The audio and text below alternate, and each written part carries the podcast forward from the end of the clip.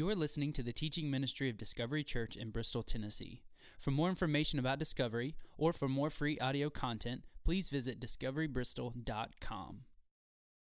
Well, good morning. Good morning. I'm excited. We are starting the book of Mark, and this is my favorite book, and I am like giddy this morning. I know it sounds weird. You might be like, what a nerd, but I am super excited. This book is amazing, and so I'm just pumped. I'm in the back. I feel like a little kid on a snow day when there's actually snow, and just excited for the day, and so that's how I felt all morning. Excited to be back with people on Sunday mornings, so that's awesome, right? And so it is just great to be back, to be worshiping with all of you and coming together to be able to speak and learn about God's word. And so we're going to be looking at the book of Mark for not just like today, but for this year. We're going to be diving into this book, and it's an amazing book. But it's one of the four gospels. And so the Gospels, just some basics, there's Matthew, Mark, Luke, and John. It's four perspectives of Jesus. It's four stories of Jesus. Each one is written from a different perspective, a different viewpoint, a different angle.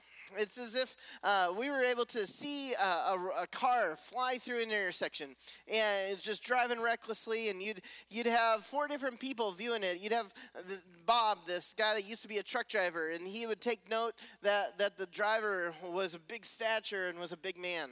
You might have a mother, Sally, who's a mom of three, and she notices that there's two little kids in the back of the car. You might have this teenager that sees and is like, man, that paint job was awesome. And you might have Jane, an off-duty cop that notices the reckless driver and catches the license plate and sends him a ticket later on, right? Everyone's got a different view of the exact same thing. And when we put the view of the teen and the truck driver and the parent and the cop together, we'd be able to get the full picture to be able to tell this story of the car flying through with the flames on the side, two little kids in the back of the car, and a license plate number. And we'd be able to put it together to make this complete picture of the scene. And so this is kind of the same way we have with the Gospels. We have the four different authors, Matthew, Mark, Luke, and John, who are writing the story of Jesus Christ. But they're writing it from different perspectives, different angles. And so each one has their own reason for writing, their own viewpoint.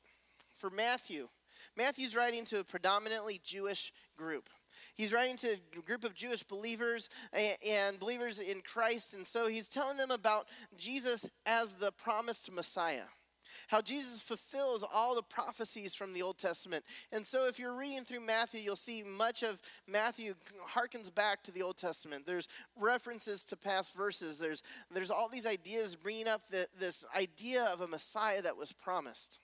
And so Matthew is even written by a tax collector. And so interestingly, if you read through Matthew, you're going to see whenever there's a story about money, Matthew gives a lot more details about the money and the interactions with money than any of the other Gospels, because that's his viewpoint. You have the book of Luke. Luke writes it to a singular person, Philophilus. It's his companion, and he says, I'm writing this to you. And so you'll see there's wording that makes a point to make sure that Jesus cared about the individual, that he came as the Son of Man, that he came to earth even for one. And so Luke in 1910 says that, for the Son of Man has come to seek and save that which is lost. And in there, the grammar is singular, that Jesus came for even one. This is Luke's message, that even one was important. John writes that to the entirety of mankind. John is writing that Jesus was God. And that he wanted us to make sure to see the perspective that Jesus is God himself, that God incarnate, that God in the flesh. And so it even begins, in the beginning was the Word, and the Word was with God, and the Word was God.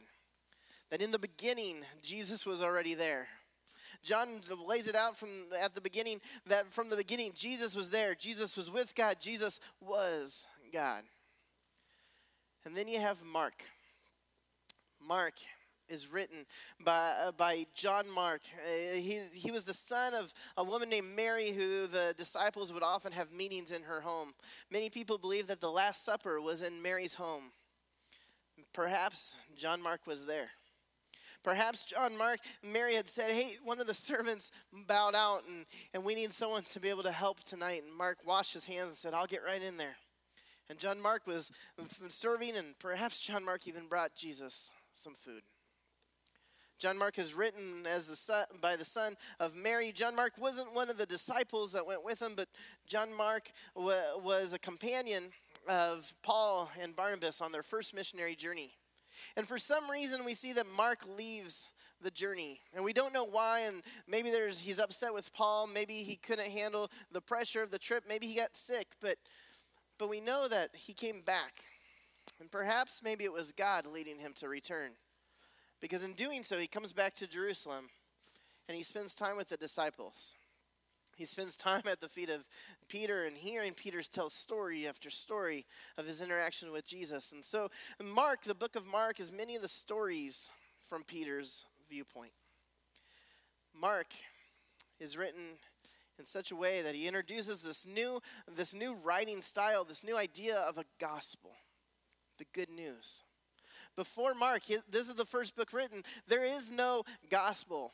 We have these stories to turn to, that if we were wondering, hey, what was that story about Jesus feeding some people? We'd either Google it or flip open our Bible and we'd look at the title chapters or the titles of each chapter, and we'd finally find, here it is. He fed 5,000. And we have the story just like that. But at that time, they didn't have that. They didn't have the ability to be able to look it up. It was all the stories of Jesus are just passed down orally. And so they'd go and be like, you know what, I heard there was this time Jesus fed 1,000 people. And someone else says, no, I heard it was 3,000. Someone else says, I've heard it was 5,000 people. And I heard that from Peter, who was there. And so the stories are being told orally, and Mark puts them down for the Christians in Rome. See, the Christians in Rome were under persecution. The Emperor Nero came, and he was in charge. He became emperor, and for several years he was a good emperor. He was peaceful and calm, but then something switched. Historians have many debates on what changed in him, but something changed, and he became very paranoid. He became very scared. He became very angry and unstable. He'd have people ordered to be killed that were close to him, even friends and family. And he was unstable, and he was very angry and just a horrible emperor.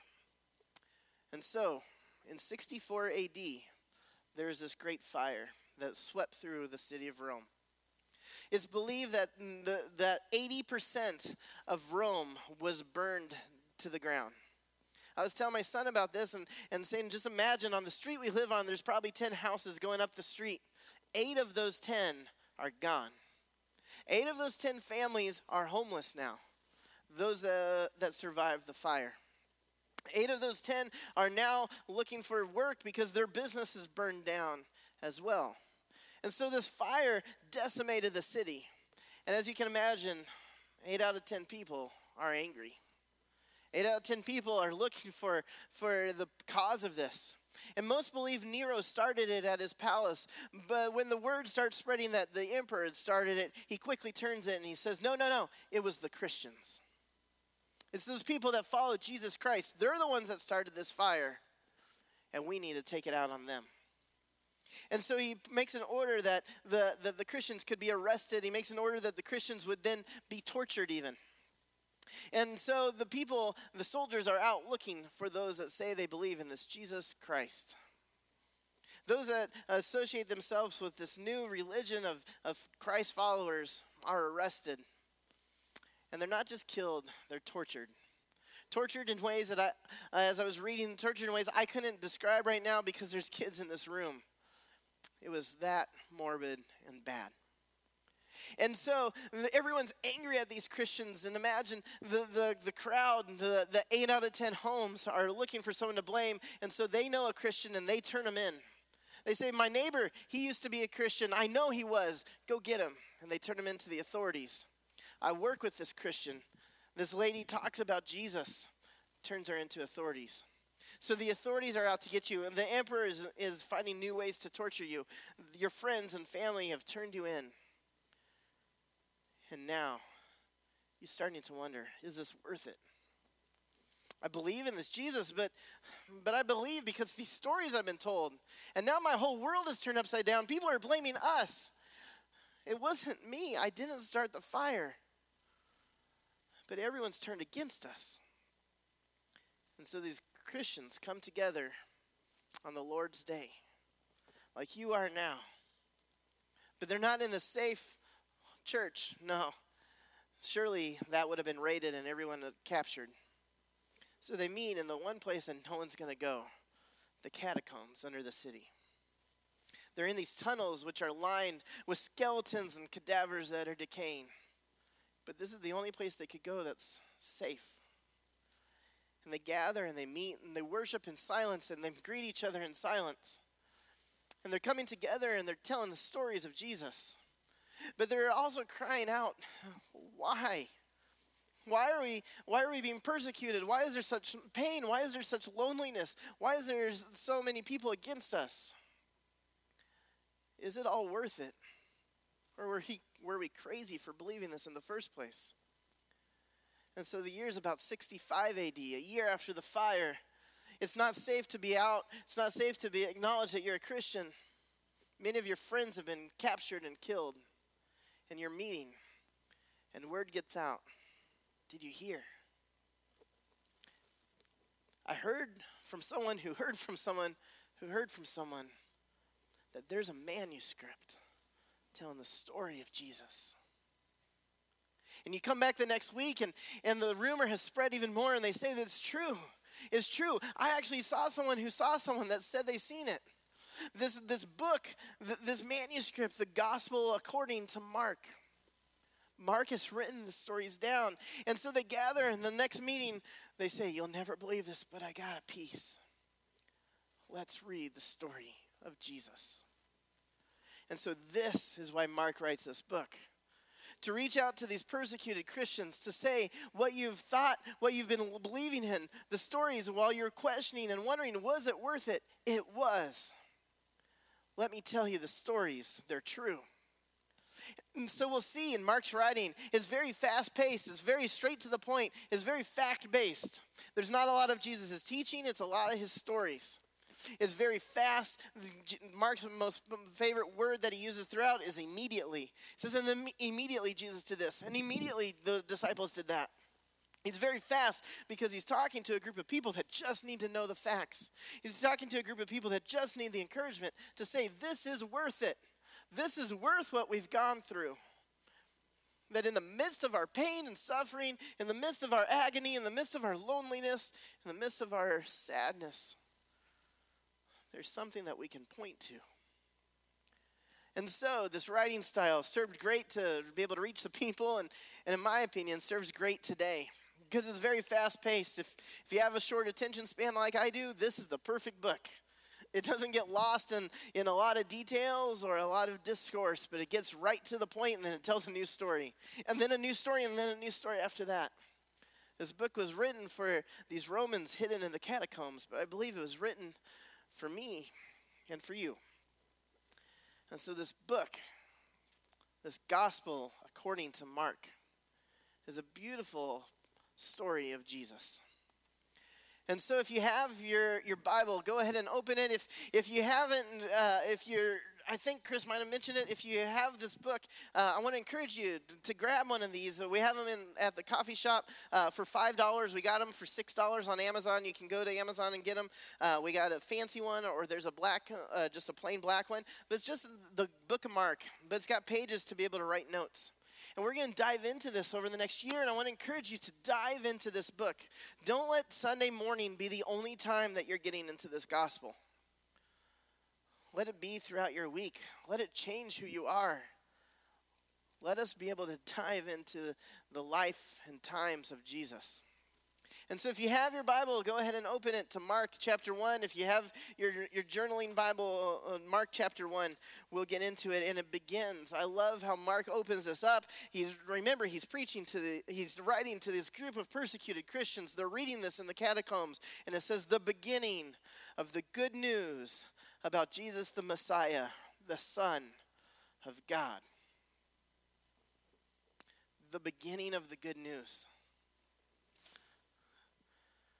These are people that are hurting. These are people that are lonely. I think he's writing to these Roman Christians, but perhaps he's writing to us. Some of you right now might be lonely, might be hurting, might be questioning what's going on in life, might be missing people that have passed away, might be have insecurity with their job, might have all these troubles and tribulations. And he says, this is the beginning of the good news. Yeah, you're hiding in a graveyard underneath the city, but there's good news, and it's Jesus. He says, this is the beginning of it. I'm not going to begin with a genealogy. I'm not going to begin with the fluff of a miraculous birth. I'm not going to begin with the fluff of a genealogy. I'm not going to begin with the fluff of his childhood. I'm not going to be marked, sees all that as just periphery. He says, this is the beginning. Let's get into the ministry, what you've given your lives for, what you're willing to sacrifice for. This is the beginning. And some of the other translations would say the beginning of the gospel of Jesus Christ. Jesus, the Messiah. This is the one that we've been waiting for. Mark doesn't do a lot of references to the past, but here he does. This is the beginning of Jesus the Messiah, the promised one from God. He talks about the beginning. God was at the beginning. God's been planning this at the beginning. From the beginning of time, God had this plan and this Messiah, this promise. And here it is. This is the beginning of the good news of the story of this Messiah, the Son of God. Son of God is Mark's favorite title for Jesus. There's several different titles that he'll use, and we're going to see throughout the book of Mark, but Son of God is the one he comes back to time and again. But the interesting part is the disciples never call him Son of God. They missed this title. They missed this concept almost. This concept that says Son of God, making a very direct correlation, a very direct connection with God. That there's this connection with the one that created everything. This is his son. This is God. You know who calls him the Son of God? The demons. The Roman centurion. The unbelievers know that this, Jesus, is the Son of God. And so perhaps if you've been praying for a family member or a loved one or a friend that you know knows all the right things, knows all the stories about Jesus, but they haven't yet given their life over to them. They haven't yet accepted them as the Son of God. Keep on praying, because the disciples missed this until the end. And then their eyes opened up and they saw that this is the Son of God. This is the Lord, the Messiah. Rome had many gods. And Mark is making sure to know this is the one true God. This is his son. This is the connection. And so he continues on. And like I said, Mark doesn't have a lot of flashback to Old Testament. We're not going to see many references to this, but he begins his message with this one. Even when he talks about the Messiah is a reference to this promise from God. And he says, this is the beginning. And connecting to Genesis, in the beginning, God created the heavens and the earth. This beginning part of Mark is a reference back, and he pulls out these verses. It says, verse 2, as it is written in Isaiah the prophet, I will send my messenger ahead of you, who will prepare your way. A voice of one calling in the wilderness, prepare the way for the Lord, make straight paths for him. Mark combines three different Old Testament texts. This wasn't unusual at the time. This is a literary style, and Mark combines these Old Testament texts, and he attributes it to Isaiah because Isaiah is the most prominent one of the three. And so he has these three texts that the listeners here in the catacombs that are familiar with their Old Testament would say, that's right. This was promised by God. They would be able to connect with these verses. These verses are from Exodus at a time when Moses takes them out of Egypt and into the wilderness. And Exodus 23 says, see, I'm sending an angel ahead of you to guard you along the way and to bring you to the place I have prepared. to Malachi 3, chapter 3, verse 1. It says, I will send my messenger who will prepare the way before me. Isaiah chapter 40 says, a voice of one calling, in the wilderness prepare the way for the Lord. Make straight in the desert a highway for our God. Mark is not simply connecting these verses saying, hey, this was promised. But I think Mark is connecting to the people. These believers that are facing hard times, facing struggles, perhaps like you and me. He's saying, hey, this is what God promised in the wilderness. This is what God promised in exile. This is what God promised in the midst of a time of great distance, in the midst of a time of pain, in the midst of hardship. God made this promise, and this promise has come to fruition. In the midst of exile, in the midst of pain, in the midst of all the burdens that we have on our shoulders, Jesus is here. And so he's connecting to Jesus, these Old Testament prophecies. And it says that there will be one that will be calling in the wilderness. And the Greek word here for calling is this loud call, that someone is proclaiming the Messiah is coming. The Messiah will be here. And we get to this. And so Mark paints that picture of one proclaiming. And then in verse 4, we see who it is. And so John the Baptist appeared in the wilderness, preaching a baptism of repentance for the forgiveness of sins. You're going to see throughout the book of Mark, Mark is very straightforward. I love this. John the Baptist, if you're familiar with him, he's got an amazing story. One, he's the cousin of Jesus. Two, he's got a miraculous birth story.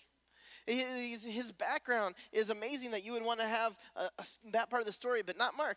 Mark's just like, it appeared. And so there's John the Baptist. He's just like, we're not messing with any of the fluff. We're getting right to it.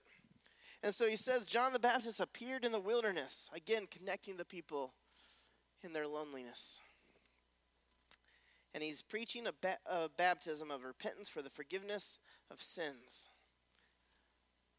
He's preaching about the forgiveness. And this baptism, as we see in the other Gospels, this baptism of forgiveness is connected to the promise of the Messiah that is to come. The one that would wipe our sins clean. The one that would give us an eternal salvation. That we would be able to enter into heaven because our sins would be wiped away. This is what they're baptized to, into the promise of what is to come, into what we will see John is proclaiming. Jesus is the one coming. For us, we are baptized because of the Messiah that has come. We're all looking at the same point in time. Those that were before Jesus were looking to the Messiah. Those that are after Jesus, you and I, are looking at the Messiah that came. This is the source of our forgiveness. And how did the people respond to this call to come and be baptized? Verse 5 says, the whole Judean countryside and all the people of Jerusalem went out to him, confessing their sins. They were baptized by him in the Jordan River. The entire countryside comes. John has grown in great popularity. Many people knew about John. The whole city of Jerusalem has come. In fact, in first century literature, there's more written about John the Baptist than there is about Jesus in some circles, because they thought that he was Elijah. This idea that Elijah was to come was based on a prophecy from the end of the Old Testament. The book of Malachi says that before the Messiah would come, God would bring back Elijah. So even today at a Passover Seder, there's an empty seat for Elijah to come. So they've been waiting for Elijah, and is finally here. That this isn't Elijah himself, this is John the Baptist, but the spirit of Elijah is on him. We see this, Jesus tells the disciples this in Matthew 17. It says, but I tell you, Elijah has already come, and they did not recognize him, but have done to him everything they wished. In the same way, the Son of Man is going to suffer in their hands. And then the disciples understood he was talking to them about John the Baptist. John is out proclaiming to be baptized. He is the one that is going to come before. He is what the Old Testament has predicted, that Elijah would come and proclaim and call out to people to repent, to come back, because the Messiah is here. The same message that is true today for us, to repent, to come to the Lord, to be baptized, to give our life over to him. And Mark gives us some details about John, and we see that the reason God chose John wasn't because of his popularity among the people, wasn't because the whole crowds came to him, wasn't because had a loud voice and he was willing to cry out. I think it's because of his humble heart. He knew his story on earth wasn't about him. It was about the Messiah. It was about the one that was to come. And so Mark tells us a little bit about John, and we see about his humility. We see verse 6, it says, John wore clothes made of camel hair with a leather belt around the waist, and he ate locusts and wild honey. To us, that seems crazy, right? Can you imagine one of us showing up for church this morning in a cloak of camel's hair, and you're like, hey, you want to come over for lunch? We're going to have locusts. And we'd be like, nah, I pass. I'll head to Pals instead. And it just seems crazy. And we often think, well, that was the Bible times. They did crazy stuff. No, Mark points out to all the people listening that are reading this in the catacombs, this guy is crazy, right? Mark, it stands out enough that Mark's pointing out that this isn't normal, that John is a different breed. John is a different kind of guy. John was a part of a group of a Jewish sect called the Essenes. And this group was very based in back to the basics.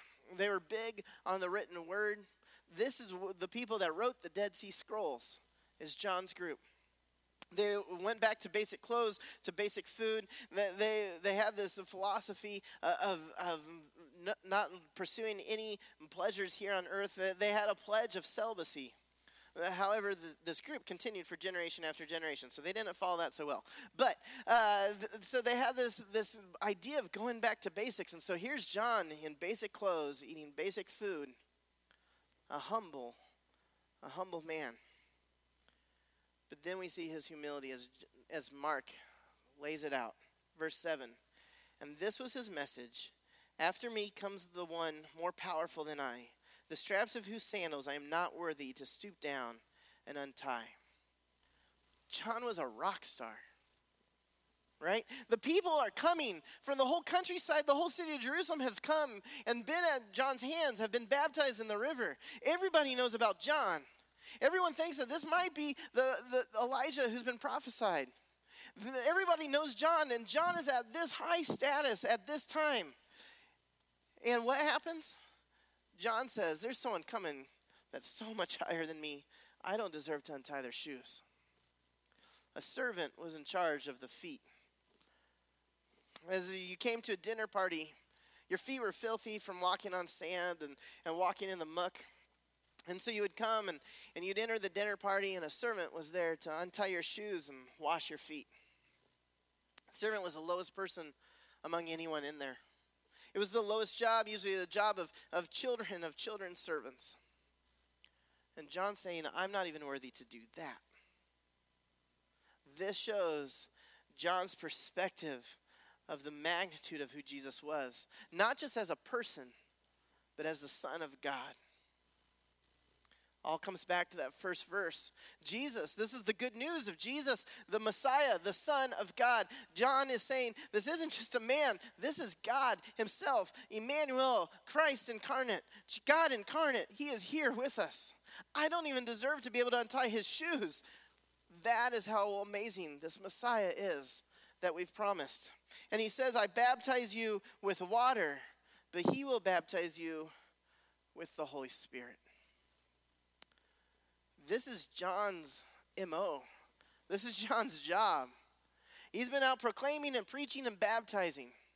Time and again, everyone has come. Everyone comes again and again because you sin again and you need to wash clean every time was the belief. And so they're coming repeatedly. And this is what John does, is baptized with water. And he's saying, what I got, it's nothing compared to what the Messiah will do.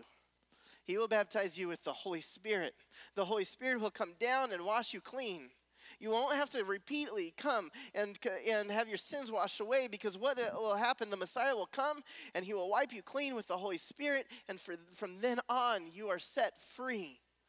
Isn't that an amazing message? We are set free because we've been baptized with the Holy Spirit.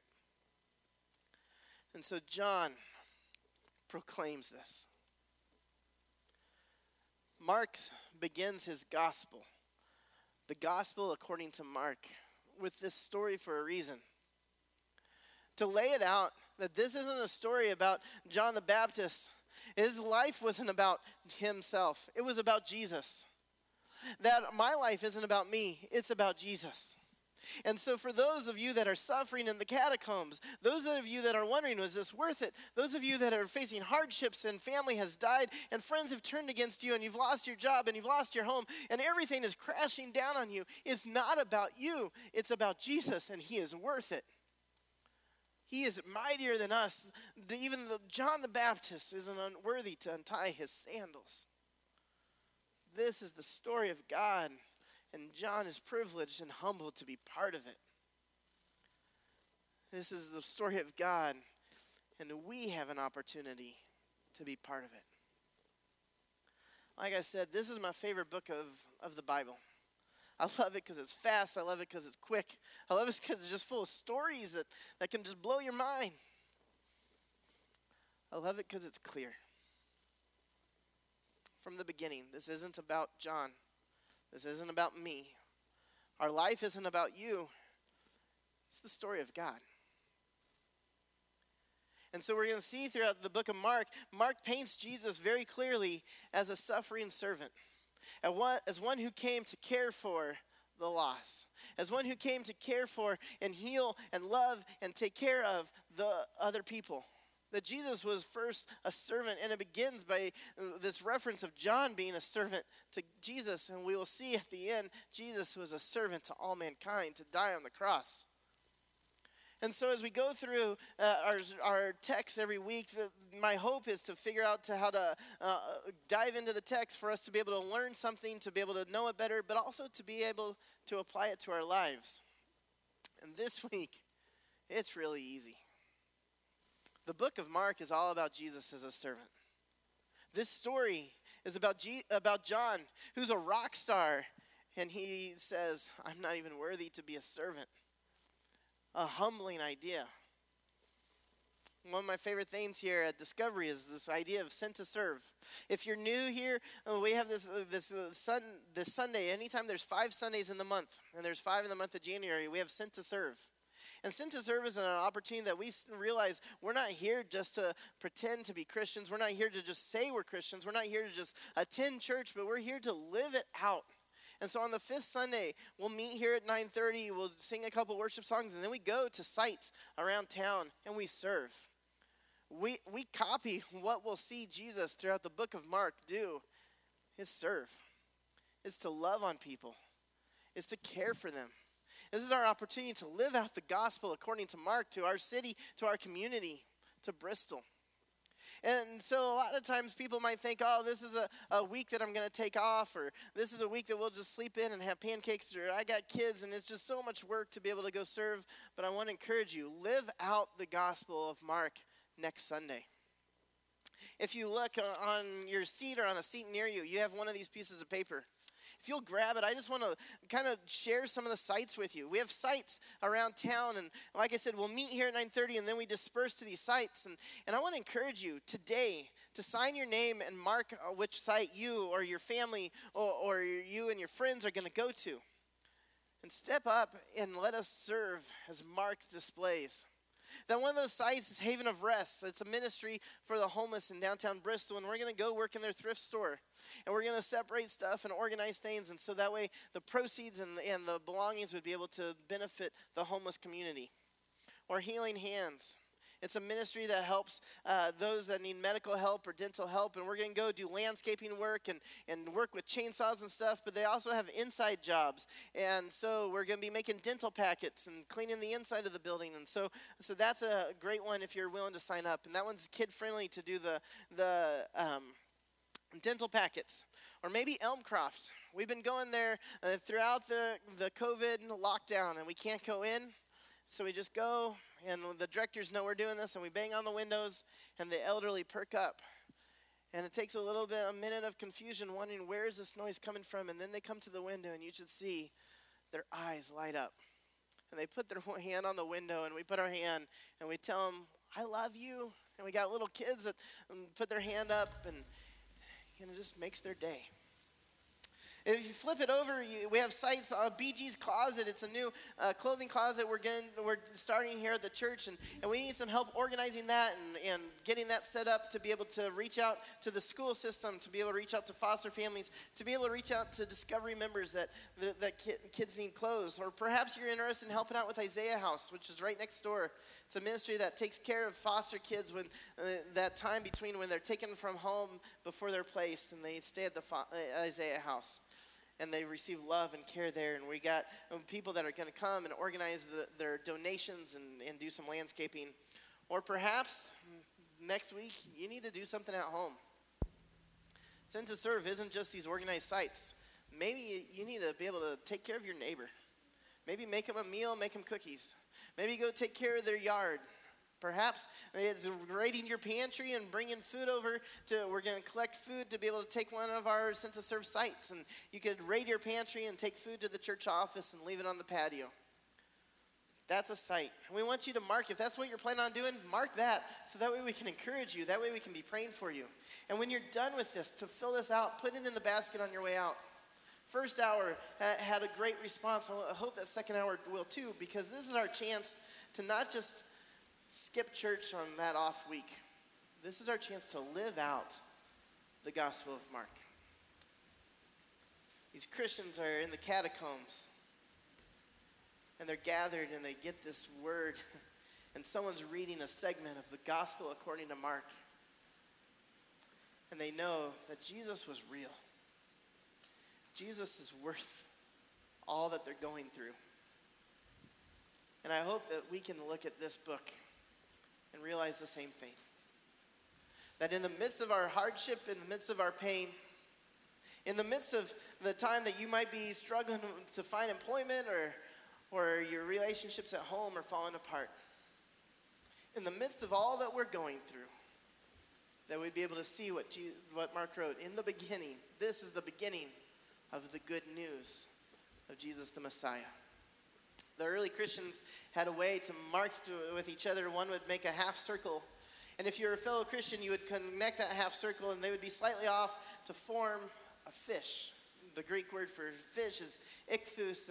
And to use that as an acrostic, it stands for Jesus Christ, God's Son, Savior. This is Mark's message. This is what they're proclaiming. That in the midst of the pain, in the midst of the hard time, there is good news. And that is, Jesus Christ has come to forgive us of our sins and to baptize us with the Holy Spirit. If you'll stand, I'm going to go ahead and close this in a prayer, and then we have worship that we'll transition into. And I hope that we can just proclaim who he is in the midst of this worship, to sing with all our might as the one who's in the wilderness calling out, that we would be able to sing out our praises to Jesus Christ, the Messiah, the Son of God. If you'll pray with me. Lord, we thank you for your love and care for us. God, we thank you that you have sent your Son. And Lord, as we jump into this book of Mark, let us dive into the stories with eagerness and expectation. God, let us connect with those early Christians and everyone from then on that has dove into this book and found assurance, found encouragement. It's found a message of forgiveness and salvation. God, if there's anyone here this morning that needs that message, that needs to accept Jesus Christ, let them do so. God, let them come speak with us and let us tell them about baptism, not just through water, but baptism through the Holy Spirit. God, we thank you for your Son. We thank you for the beginning of the good news of Jesus Christ, the Messiah, the Son of God. In your name, amen.